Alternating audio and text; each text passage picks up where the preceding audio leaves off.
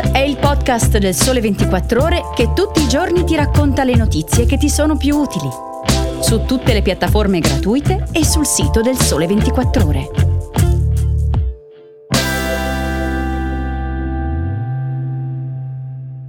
Viaggiatori a caccia di eventi, novità su whisky e vini pregiati e i sogni dell'alta moda.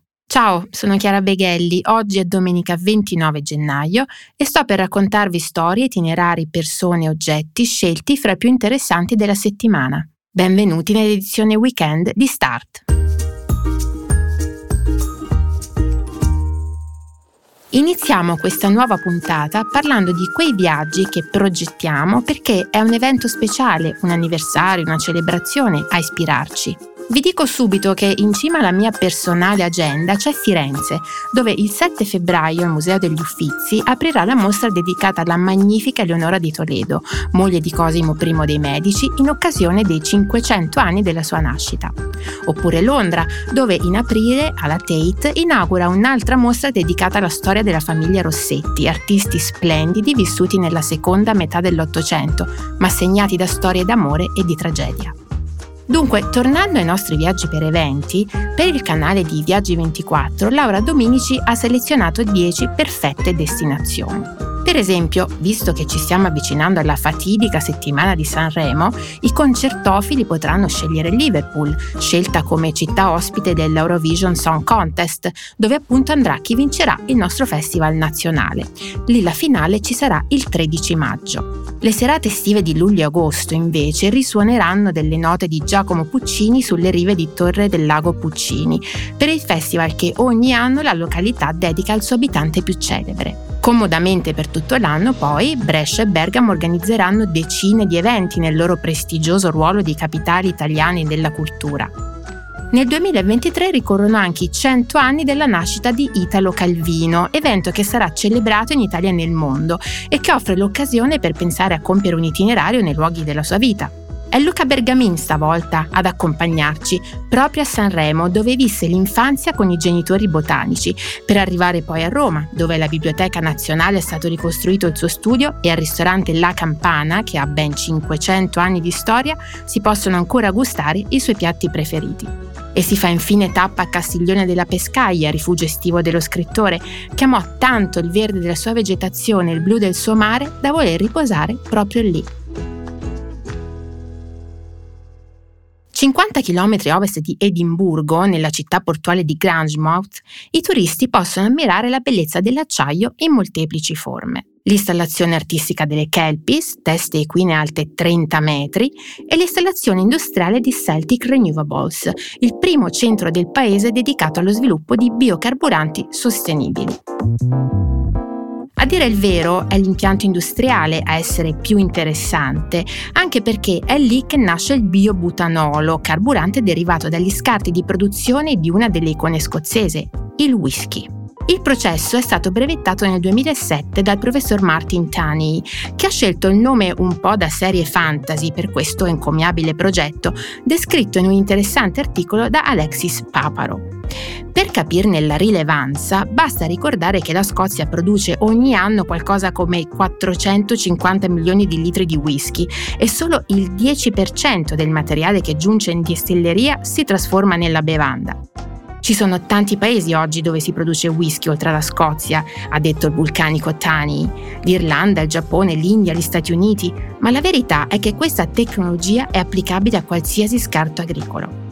Ricordando le sue parole, la prossima volta che gusterete un whisky, meglio se in un bicchiere dalla tipica forma tulipano, pensate con soddisfazione che state un po' contribuendo al benessere del pianeta. Restando in tema di buone bottiglie, una delle notizie più lette della settimana è stata quella del furto delle 9.000 bottiglie di Amarone Costa Sera della cantina Masi, simbolo della nostra produzione vinicola d'eccellenza nella Veneta Valpolicella. Giorgio Dell'Orefice racconta che si è trattato di un furto molto abile e certamente calcolatissimo, visto che dal magazzino di Oppeano vicino Verona è stato sottratto l'esatto numero di scatole che possono essere trasportate da un tir, circa 1500. Uno sfortunatissimo evento e un danno di oltre 300.000 euro che ombreggia le tante celebrazioni per i 250 anni di Masi. Ma i ladri stiano attenti, una bottiglia è solo apparentemente uguale a un'altra, perché in realtà il sistema di tracciabilità dal vigneto alla tavola che Masi adotta da anni permette l'individuazione immediata di ognuna con sofisticate sigle di algoritmo incise sul vetro.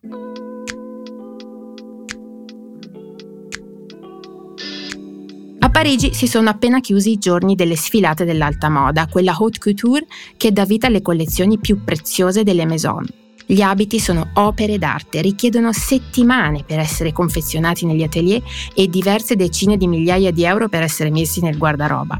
Angelo Flaccavento ha seguito quelle sfilate da sogno, organizzate nelle sale specchiate degli hotel più lussuosi, come Victor e Rolf, o in ex club nascosti letteralmente sotto i ponti della Senna, scelta questa di Valentino, e ha raccontato le sue impressioni per il canale di Moda 24.